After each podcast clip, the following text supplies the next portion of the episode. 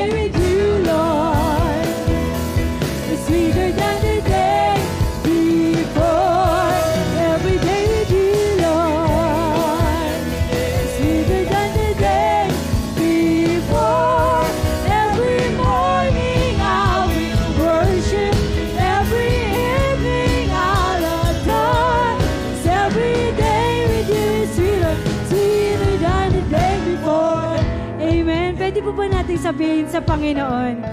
Lord, pwede po ba natin sabihin sa Panginoon, Panginoon, Panginoon, walang ibang sasarap pag ikaw ang kasama. Amen. Tuloy nga po na napakasarap kapag kasama ang ating Panginoon. Amen. Sabihin po natin sa Panginoon ito,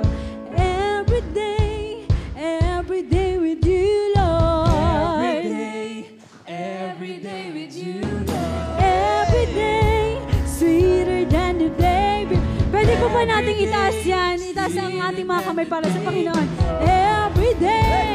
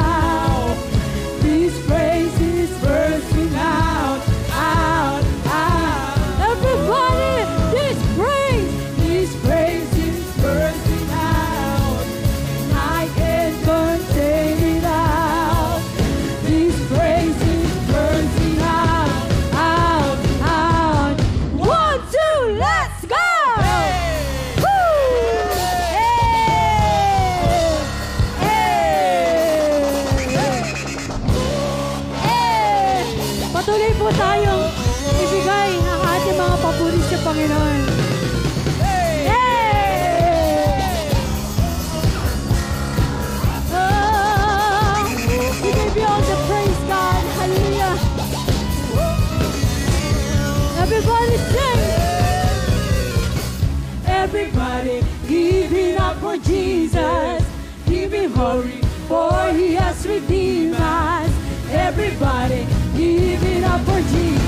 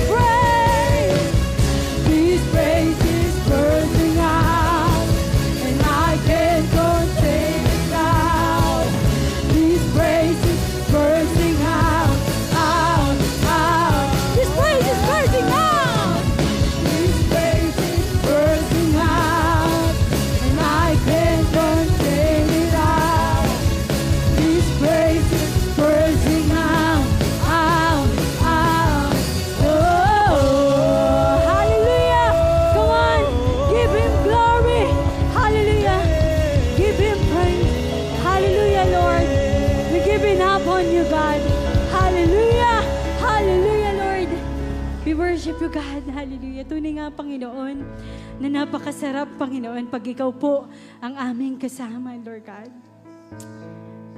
Sa inyo namin, Lord, binibigay ang lahat ng aming mga papuri. In Isaiah 12 verse 2 says, Behold, God is my salvation. I will trust and not be afraid, for the Lord God is my strength and song. Yes, He has become my salvation. Kapatid, sige po palakpakan po natin ang ating Panginoon. Hallelujah. Lahat tayo may pinagdaraanan, lahat tayo humaharap sa pagsubok. Pero sabi ng Panginoon, Anak, sagot kita. Sa panahon na nanghihina tayo, ang Panginoon ang ating lakas. Amen po ba yun? In this, in this morning, ah, patuloy ko po kayong ini-encourage na minsan dumarating sa point na nawawala na yung hope. Pwede ba nating ibalik yung trust natin para sa ating Panginoon? Kahit na dumadaan tayo sa anumang uri ng pagsubok, anumang sitwasyon na meron tayo, mas piliin pa rin nating purihin ang ating Panginoon. Patuloy tayong lumaban na kasama ang ating Panginoon. At maniwala na siya ang bahala sa atin. Yes, God. Oh, hallelujah, Lord God. We worship you, Lord. Hallelujah. Patuloy po nating sambahin ang ating Panginoon. Let's open our mouth and sing hallelujahs to God. Oh, hallelujah. Jesus. Come on, let's worship the name of God. Oh, hallelujah. We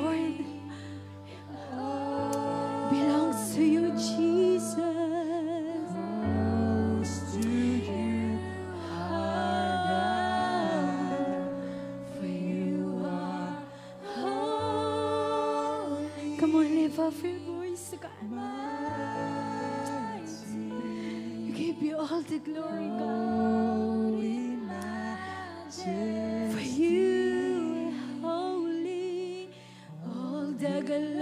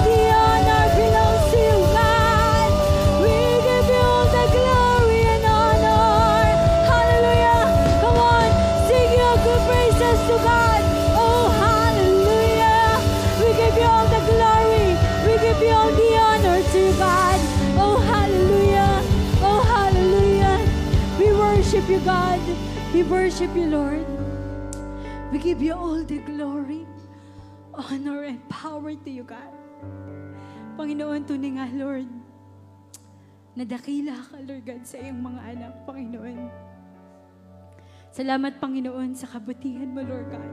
Salamat, Panginoon, dahil may lakas kami, Panginoon, para sambahin ka, Panginoon. May lakas kami, Panginoon, para awitan ka, Lord God. Kaya, Panginoon, sa umagang ito, Panginoon, tanggapin mo po ang aming mga papuri sa iyo, Lord God. Patuloy ka namin, Panginoon, inaasam, Lord.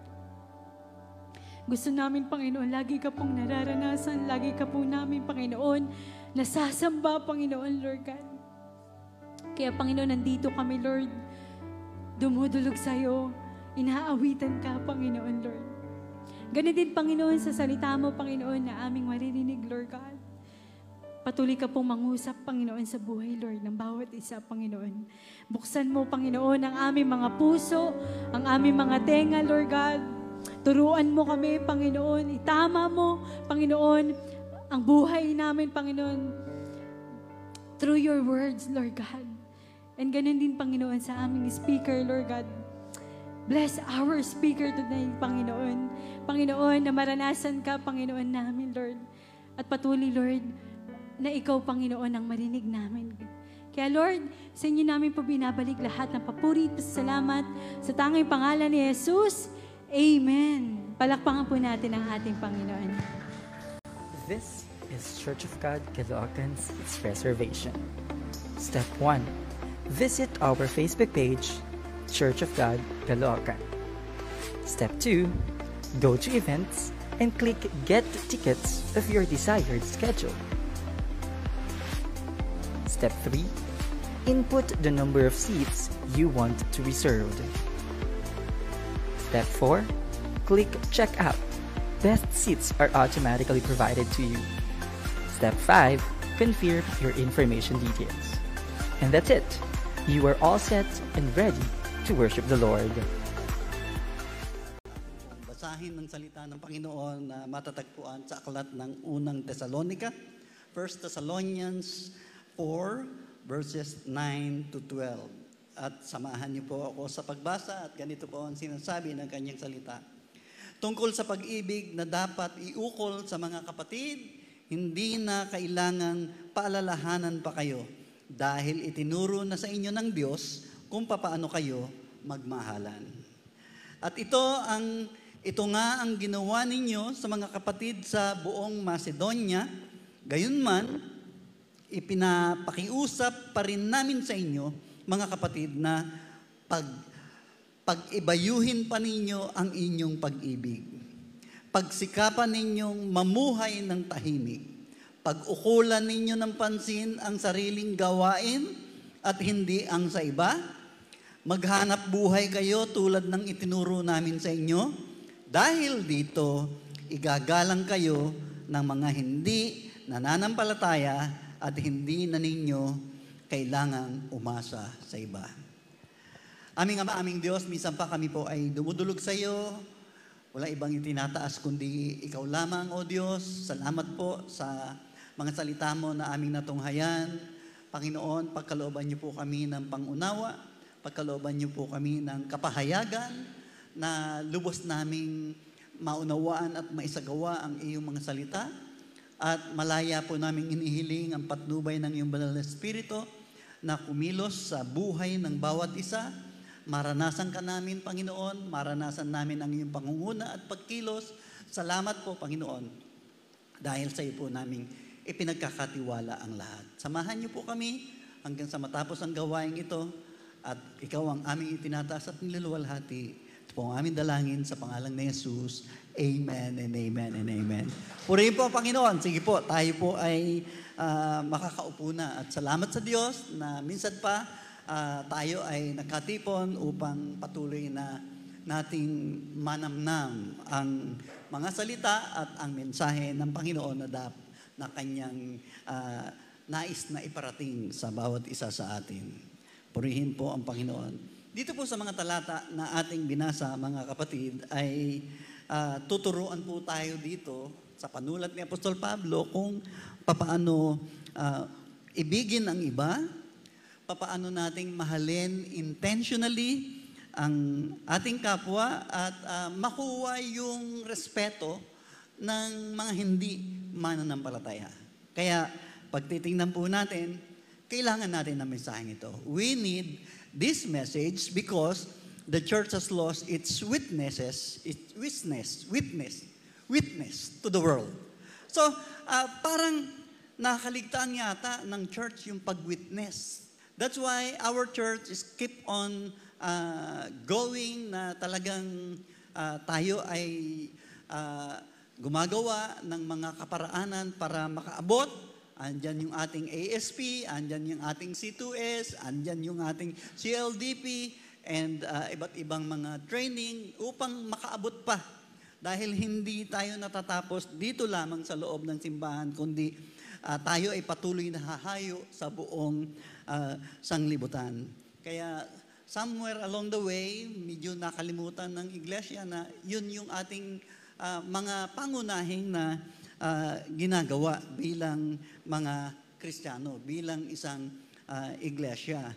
And kahit na tayo ay namumuhay sa tatawagin nating high-tech world through the advent of uh, the internet and so many platforms that we can reach uh, people around the world with just a click from cell phone, tablet, or uh, our computer na maaabot sila. Pero ang, ang magandang makita natin ay hindi nagbabago ang, ang, ang pangailangan ng mga tao mula noon hanggang ngayon, mapapansin natin, uh, meron tayong mga pangangailangan. And uh, still, ang, ang nais na ipaalam sa atin, yung mensahe ng Diyos na kung saan ay magpapabago sa ating buhay, hindi lamang magpapabago, magpapatawad sa ating mga kasalanan at uh, mabigyan tayo ng isang bago at sariwang paninimula, a fresh start. Kaya salamat sa Diyos na uh, kailangan nating marinig. We need to hear uh, what God is saying today. Kailangan nating madinig kung ano ang pangungusap ng Diyos sa atin, sa bawat isa uh, sa atin at habang ating binabasa at tayo nakikinig uh, sa pamamagitan ng ating puso, may mensahe ang Diyos sa bawat isa sa atin. Amen? Merong mensahe ang Diyos sa atin. Yung talata na binasa natin, meron yung exhortation na makikita natin na uh, we need to uh, take it seriously. Kailangan nating seryosohin at may itinuturo ang Diyos sa mga talata na ating binasa. Tingnan po natin, mga aral na dapat nating maunawan. Number one, ay yung uh, isang halimbawa ng pag-ibig sa mga kapatid. Pero bago yon, ang pamagat ng ating pag-uusapan ay pag-ibig sa kapatid or sa mga kapatid at ah, pamumuhay na balancing pamumuhay. Bigyan tayo ng balancing pamumuhay at ah, patuloy na ilagay sa ating puso ng Diyos na dapat nating ibigin ang ating mga kapatid. Lingunin po natin ang ating mga kapatid. Sabihin natin, ah, I love you with the love of the Lord. Kapatid, I love you, I love you, I love you. So wala tayong pipiliin. Pag hindi mo gusto isang tao, hindi mo sasabihin, ayoko dyan. Hindi ko yan mahal. Hindi ganun eh. Ang, ang itinuturo ng Diyos, we need to love the brethren. Ah, we need to love our neighbor. Yan naman ang utos ng ating Panginoon. At sa halimbawa na iniiwan sa atin, halimbawa ng pag-ibig sa mga kapatid, sabi kasi niya sa unang talata, sa verse 9, tungkol, tungkol naman sa pag-ibig na dapat iukol sa mga kapatid, hindi na kailangan paalalahanan pa kayo.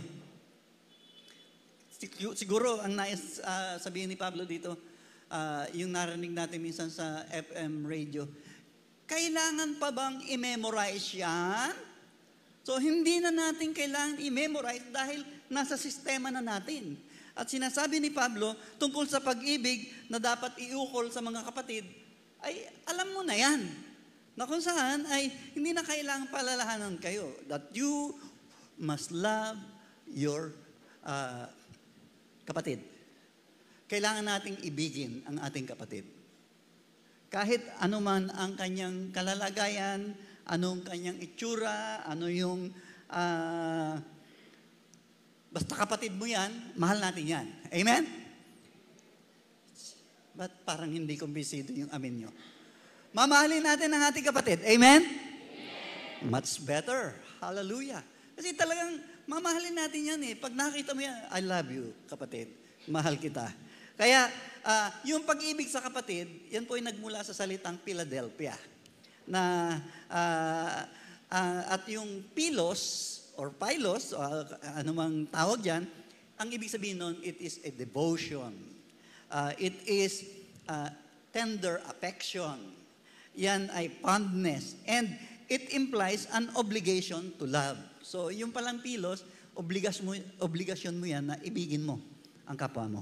At yung, yung, yung adelpos, ang ibig sabihin nun ay brother or kapatid na ah, it literally means one born of the same womb. So, ah, kaya tayo ay magkakapatid sa Panginoon, kabilang tayo sa pamilya ng Diyos. At ah, yung, yung Philadelphia, it literally means, sabi dito, ah, tender affection owed to those born of the same womb. So, ah, matinding pagmamahal doon sa mga ipinanganak sa iisang sinapupunan. And we belong to ah, ah, one sinapupunan, kabilang tayo sa sinapupunan ng Diyos, kaya tayo yung mga tinawag na anak ng Diyos. Ibig sabihin, kung anak tayo ng Diyos, tayo magkakapatid. Amen. Amen. So, magkakapatid tayo. Kaya, ah, ipinanganak tayo sa iisang sinapupunan ng Diyos. That's why sinabi ni ni John, sabi niya, ah, sabi niya sa John 3:3, Jesus said, "You must be born again." Kailangan kang ipinganak na muli. At ah, pagtitingnan natin, maunawaan natin na kung bakit ah, pinili ni Pablo yung mga salitang ito na para i-describe yung brotherly love ay makikita natin dahil tayong lahat ay ipinanganak sa isang sinapupunan, sinapupunan ng Diyos. Hallelujah. Hallelujah. Kaya ah, tingnan natin yung yung tatlong katotohanan. pin- halimbawa ng pag-ibig sa mga kapatid. Ito yung tatlong katotohanan. Number one, itinuro mismo ng Diyos ito sa atin. Ang Diyos mismo ang nagturo. Kaya wala kang maidadahilan, wala kang maidadahilan kung bakit hindi mo dapat ibigin ang ating kapwa. Sabi dito, dahil itinuro na sa inyo ng Diyos kung paano kayo mamahalin. Sabi ng verse 9. Itinuro na ng Diyos. Ibig sabihin, itinuro. That's why, kailangan po natin maunawaan na paano ka tuturuan ng Diyos. Sabi ng kanya salita, God is love. And sabi, kasunod na sinabi niya, uh, we love because God first loved us. Kung una tayong inibig ng Diyos, it is inherent in our heart, sa ating puso, na andoon ang pag-ibig ng Diyos. Hindi nagmula sa iyo ang pag-ibig, kundi galing yan ah, sa Diyos. Itinuro mismo ng Diyos sa atin. Ibinigay mismo sa atin. Ano ibig sabihin nun? Ang, ang pag-ibig na yon ay hindi itinuturo sa classroom. Yan ay galing sa Diyos. Ibinibigay ng, ng, ng, ng Diyos. And ah, pag iisipin natin, what is the best way to love? Paano ba ang best way to love? Sumama ka, makiisa ka doon sa mga tao na sa mga ah, loving people. Hindi yung mga ah, hating people. Because there are so many people who hate each other, who hate others. Ay sumama ka doon sa love ang kapwa. Amen? So, doon ka makisalimuha. Huwag doon sa laging ang bukang bibig ay curse, la- laging ang bukang bibig ay pagpinta sa kapwa, laging ang bukang bibig ay hindi magaganda. Sumama ka doon sa puspos or puno ng ah, pag-ibig. Why? Sabi ko kanina, uh, we love because uh, God is love. Amen? God is love. Kung ang Diyos ay pag-ibig, ay uh, anong i-expect mo sa Kanya? Ibuhos sa atin ang buong pag-ibig niya. And sasabihin natin, we love because God first loved us. Ang Diyos ang tayo'y umibig dahil mas una tayong inibig ng Diyos. Ibig sabihin, ibinigay sa atin ng Diyos ang pag-ibig, kaya kailanman hindi natin pwedeng angkinin yung pag-ibig na nararanasan natin. Yan ay galing sa Diyos. At pag galing sa Diyos, ah, yan ay ibi- i- i- hindi pagdadamot, kundi ipapamahagi. Ah, because it is a family trait. Family trait ng pamilya ng Diyos, dahil isinilang tayo sa isang sinapupunan ng Diyos, we are loving people. Kabilang tayo sa ah, pamilya na mapagmahal. Amen. So, lingon ulit natin ang ating katabi para ah, kaliwa kanan, para kumbinsido tayo na mahal natin ang ating kapatid. Amen? Amen? Praise the Lord. Hallelujah. Ah, kaya hindi na ituturo ni Pablo ito eh, because itinuro ng Diyos mismo sa atin na ibigin natin ang ating kapwa. Pangalawa, ay ito yung umaabot sa ang pagmamahalan ninyo sa mga anak ng Diyos. So, umaabot. An- a- ano sabi dito sa uh, verse 10? At ito nga ang ginawa ninyo sa mga kapatid sa buong Macedonia.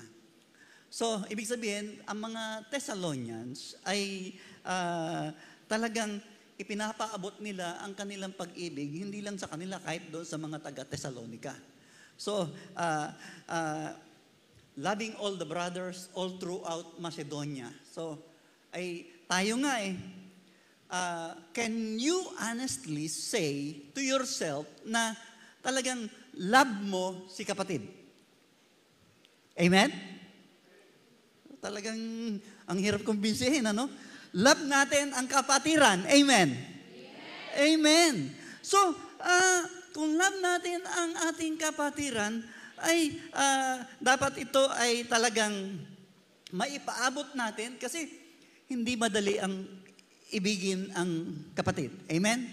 Pero utos eh. Kailangan nating ibigin ang ating kapatid. At ah, no ifs, no buts. Kahit ano pa ang kalalagayan niya, mahal kita dahil mahal tayo ng Panginoon. So, ibig sabihin, mga kapatid, na ah, bagamat mahirap, kung dito pa lang sa ating kapulungan, nahihirapan ka na, how much more yung buong kapatiran, buong sangka-kristyanuhan, yung mga church na ah, hindi nating ah, kapareho ng pangalan, pero they, they serve the Lord, iibigin natin sila. Di ba?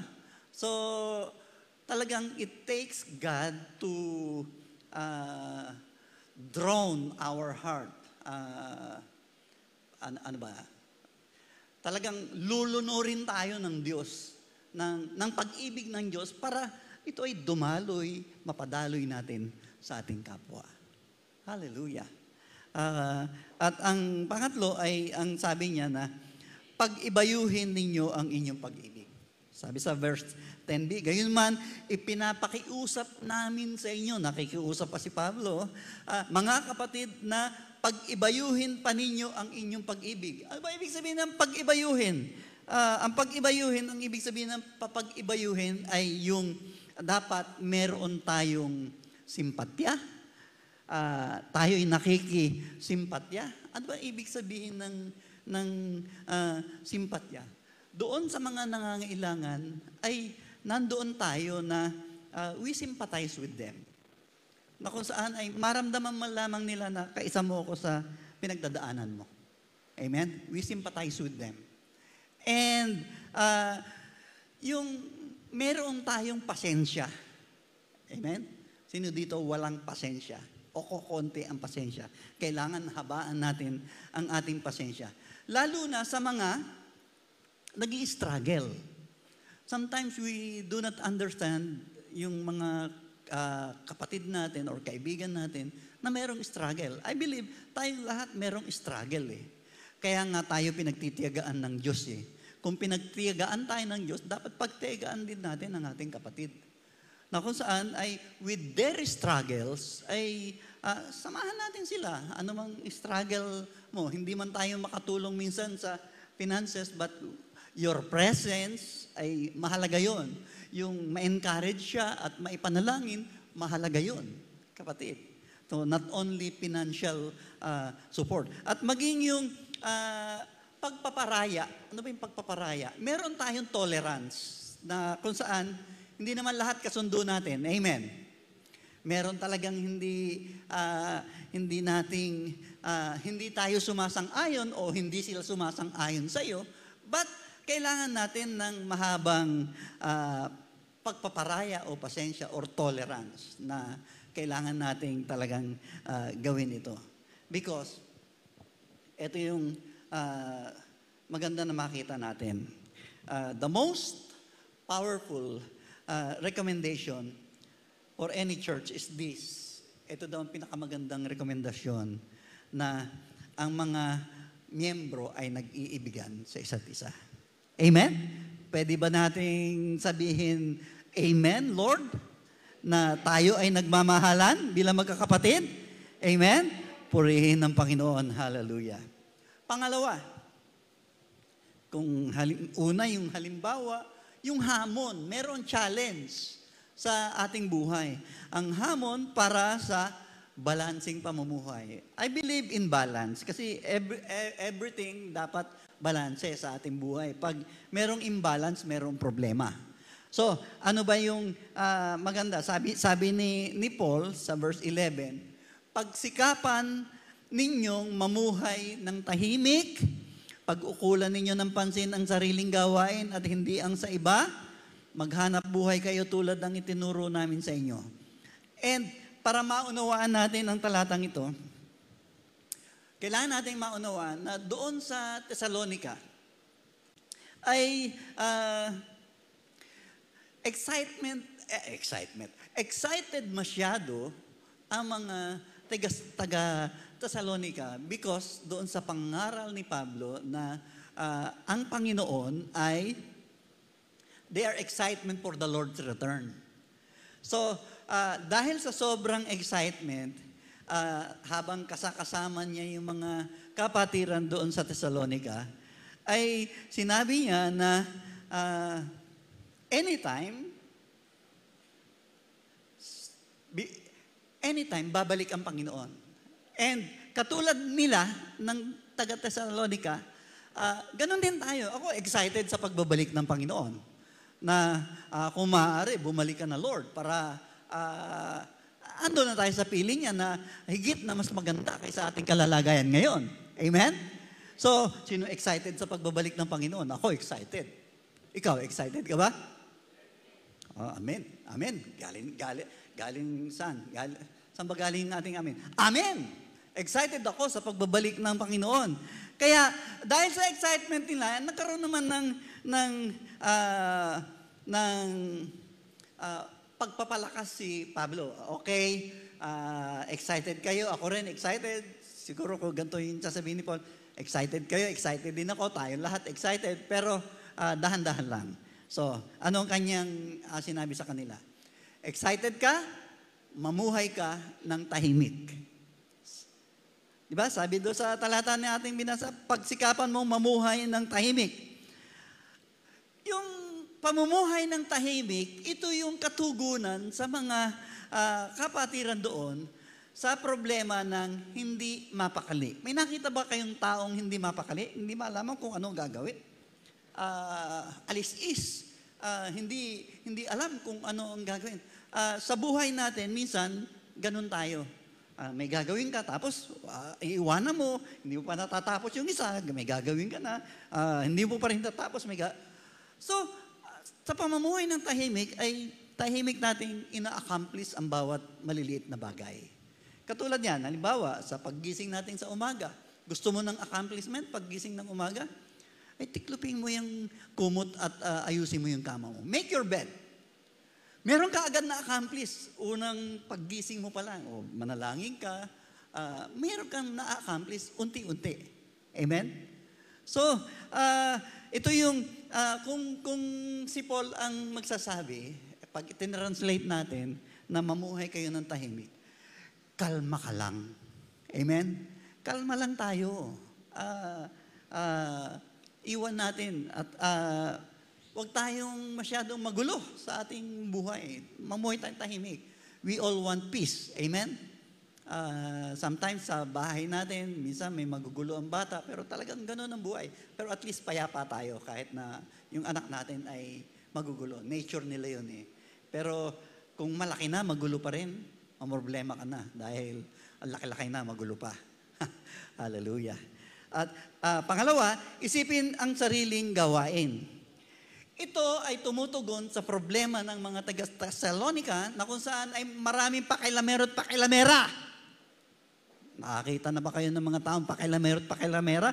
Buhay ng may buhay, pakikialaman? Parang, uh, nawiwirdohan ako ngayon sa, di ba meron mga ganyan? Amen? O baka nananahimik dahil baka tinatamaan tayo?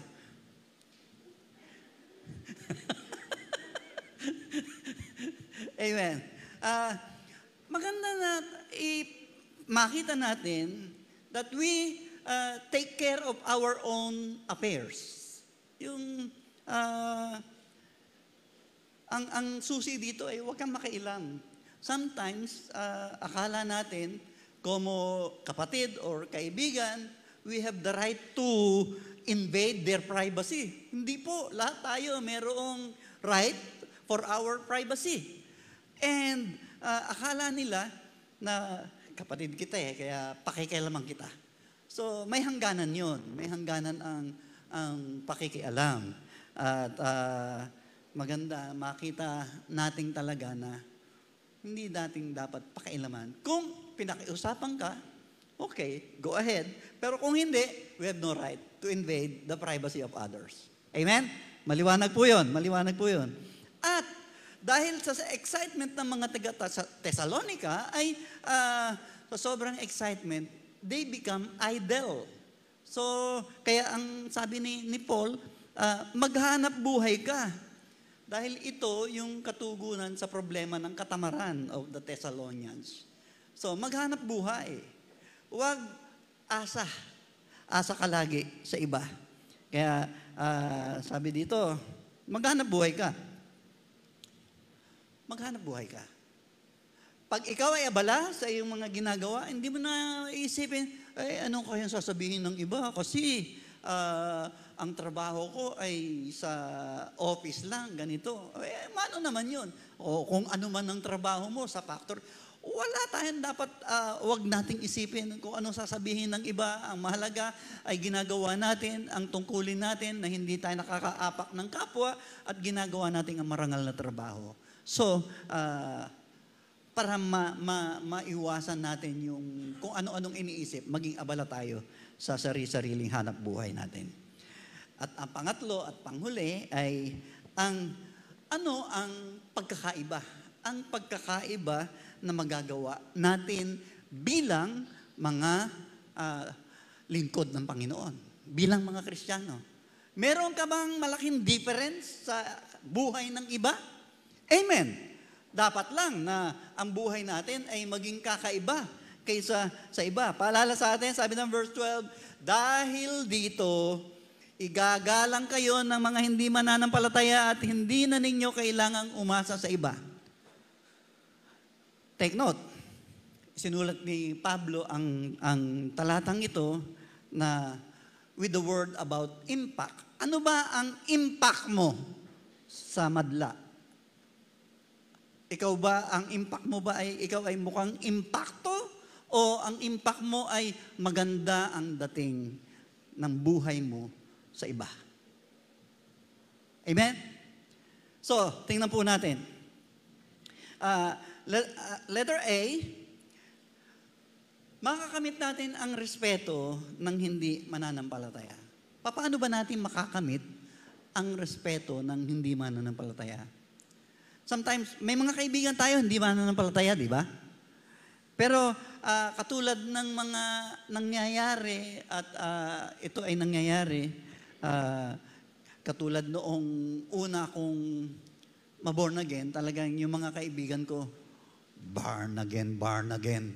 So because they do not understand na hindi nila alam yung uh, papaano ka ipanganak na muli. So, uh, yung paano ka irerespeto ng hindi mananampalataya ay nakasalalay sa atin din. Una, ang negatibong implication niyan ay huwag kang tatamad-tamad. At uh, iiwanan mo ng uh, black eye ang iglesia because sa hindi magandang ginagawa mo? Pakinggan niyo po ito. Dito, magkakapatid tayo. Amen. Pag nasa labas, iba-iba ng ating landas.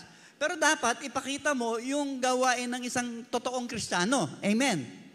Ay kung sasabihin mo ikaw ay kristyano, kung makapag-away ka naman sa kapitbahay mo ay at to the max, paano tayo igagalang? Nag-iiwan ka lang ng black eye sa iglesia. So minamantyahan mo, dinudungisan mo ang iglesia ng Panginoon. Kaya dapat matuwid ang ating pamumuhay. Makamit natin yung respeto ng iba. Ang positibo naman ay we can make the church beautiful sa pamamagitan ng pamumuhay na ipinapakita natin sa madla. Maayos na pamumuhay ang ipinapakita natin sa madla. Amen? Amen. So, uh, Tandaan po natin, baka kasi tayo lang yung Biblia na binabasa ng madlang people. We may be, uh, you are the only Bible someone will ever read. Pwede yan kung hindi nila nadidinig ang salita ng Panginoon. Pero sa buhay na pinapakita mo, uh, ay pwedeng, pwede silang, pwede nilang makita na ang buhay kristyano ay maayos. At hindi lamang yon yung uh, habang tayo nabubuhay, ano yung nababasa nila, nakikita nila, nadidinig nila uh, tungkol sa iyo o sa iyong buhay, yun yung binabasa nila. We are being read by the world. Kaya kung anong basa nila sa iyo, uh, masakit lang minsan madinig. Ako nasasaktan na pag uh, may nadinig ako, oh, kilala mo ba si ganon?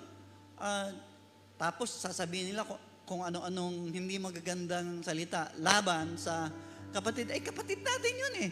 Ibig sabihin, sakit ng kalingkingan, indayan ng buong katawan. Kaya magpa ayos tayo, uh, ayusin natin ang ating buhay. Huwag tayong pasaway. Dahil dinudumisan natin ang ang ang imahe ng iglesia ng Diyos. Kaya kailangan maayos ang ating uh, pamumuhay. At ang um, panghuli ay, hindi ka aasa sa iba.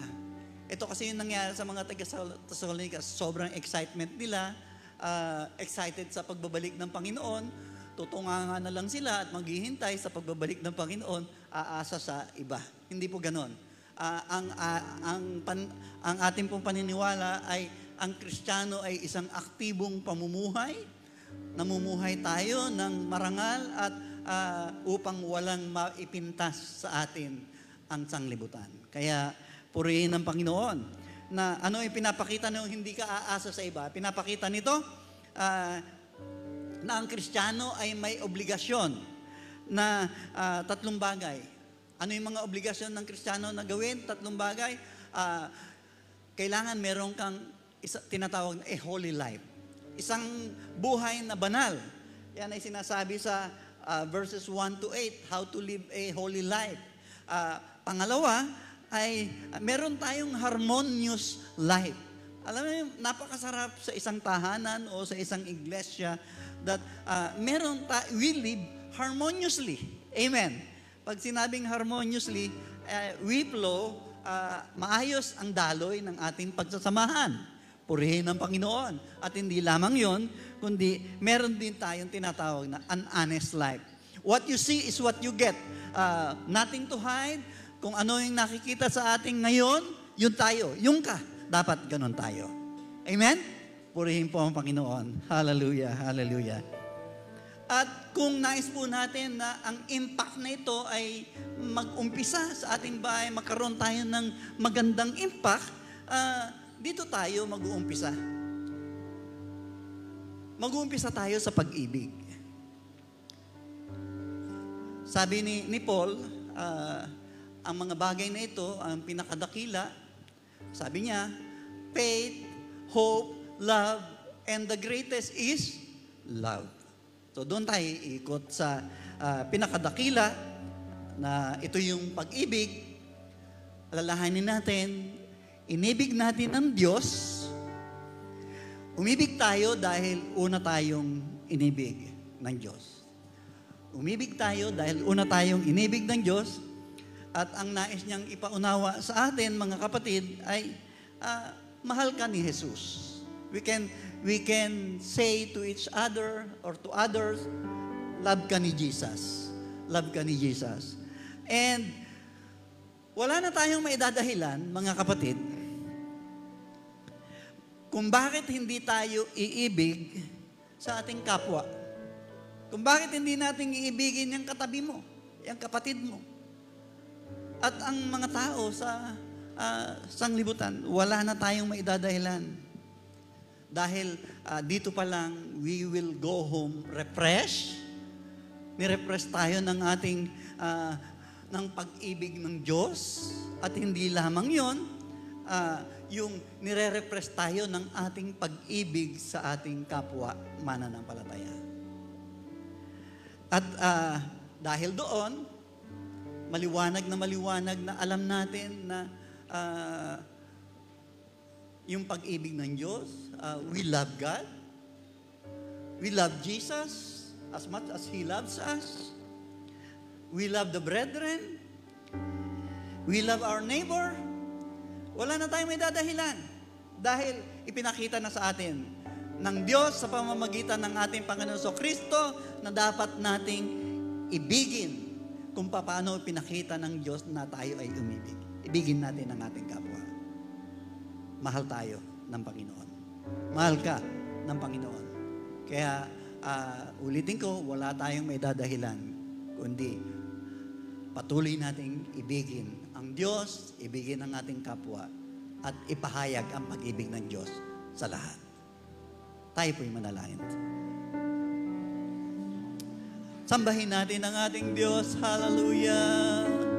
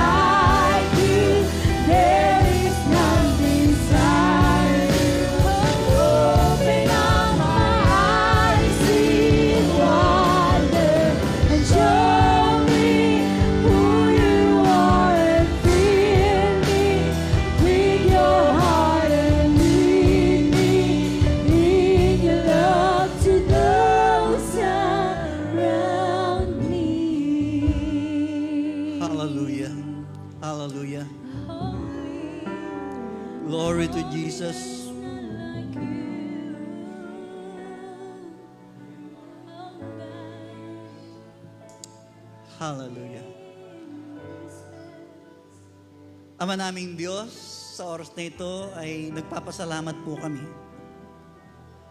Pinaunawa mo sa amin na wala na kaming may dadahilan upang hindi ka naming ibigin, upang hindi naming ibigin ang kapatid, upang hindi naming ibigin ang aming kapwa, wala, Panginoon, wala na kaming may dadahilan. Dahil ang lahat ng ito ay itinuro mo na sa amin, Panginoon. At dahil itinuro mo sa amin, Panginoon, buksan mo po ang aming puso at isipan na may sagawa namin ito, Panginoon. Tulungan niyo po kami na lagi namin itong may sagawa at bigyan niyo po kami ng patuloy na kapahayagan sa buhay na ito, Panginoon, na patuloy naming maalaala na ikaw ang unang umibig sa amin, na kung kami man ay umiibig ngayon, ay yun ay dahil sa pag-ibig mo, una kang umibig kaysa sa amin. At sa sobrang pag-ibig mo, Panginoon, ibinigay mo ang iyong bugtong na anak, upang kami ay tubusin sa aming pagkalugmok, hugasan ang lahat ng aming mga kasalanan, patawarin kami at pakalinisin sa lahat ng ito, at pagkalooban kami ng buhay na walang hanggan. Panginoon, salamat po. Kaya't sa oras na ito ay ah, kami ay makakaasa na sa kapahayagan mo, na sa pamamagitan ng mga salita mo, Panginoon, wala kaming may dadahilan, kundi magpapatuloy kami na iibigin namin ang aming kapwa, mamumuhay ng isang buhay na matahimik, hindi pinapakailaman ang buhay ng may buhay, at hindi kami aasa sa iba, kundi maghahanap buhay kami. Salamat po, Panginoon, sa iyong mga aral, sa iyong mga mensahe. Patawarin mo po kami, Panginoon, sa lahat ng aming mga pagsalansang sa iyo, sa hindi namin pagsunod sa mga pinag-uutos mo, at pakalinisin mo po ang bawat isa, na patuloy naming maranasan ang iyong kapatawaran, ang paglilinis sa aming buhay, ang pagpapala na inilaan mo para sa amin. Ikaw, O Diyos, ang aming itinataas at ikaw ang aming niluluwalhati. Salamat po sa iyong pangunguna. Salamat po sa iyong pagpapala. Pinaparangalan ka namin, O Diyos. Ito ang aming dalangin sa pangalan ni Jesus. Amen and amen and amen. Hallelujah! Glory to Jesus! Glory to Jesus! At ah, patuloy po nating sambahin ang ating Diyos. Handa po natin ang ating mga ikapo, ang ating mga kaloob, at itaas po natin sa Diyos. Minsan pa, O Diyos, kami po ay nagpapasalamat sa iyo. Salamat po sa pribileyo ng pagkakaloob at amin pong ibinibigay sa oras na ito ang aming mga ikapo, ang aming mga kaloob. Patuloy mo po, O Diyos, na pagpalain ng bawat isa, maranasan ng bukas na kalangitan at bumubuhos ang mga pagpapala na nagmumula sa iyo. At ngayon, ay dinideklara ko po na ang pagpapala ay patuloy na matamasa ng bawat isa. Ang proteksyon mo at pag-iingat ang siya naming maranasan araw-araw. At ikaw ay aming niluluwalhati, ikaw ay aming itinataas, Panginoon, at ah, pinapasalamatan sa lahat ng bagay na ginawa mo at patuloy na ginagawa. Po ang aming dalangin sa pangalan ng Ama at ng Anak at ng Espiritu Santo. Amen and amen and amen. Hallelujah. Bago po tayo umalis, meron pong isang patalastas. Ah, meron po tayong ASP training at lahat po ay imbitado. Pwede po tayong dumalo para matuto tayo kung paano magbahagi ng ah, salita ng Diyos. At ah, maging ang lahat ng estudyante ng CLDP, mag-enroll na po kayo. Ah, CLDP 1, 2, and 3. At ah, tayo po ay mag-start po ang classes soon. and uh, just wait for further announcement at tayo pong lahat ay mga tuto sa Panginoon. Purihin po ang Panginoon. God bless you po and see you next.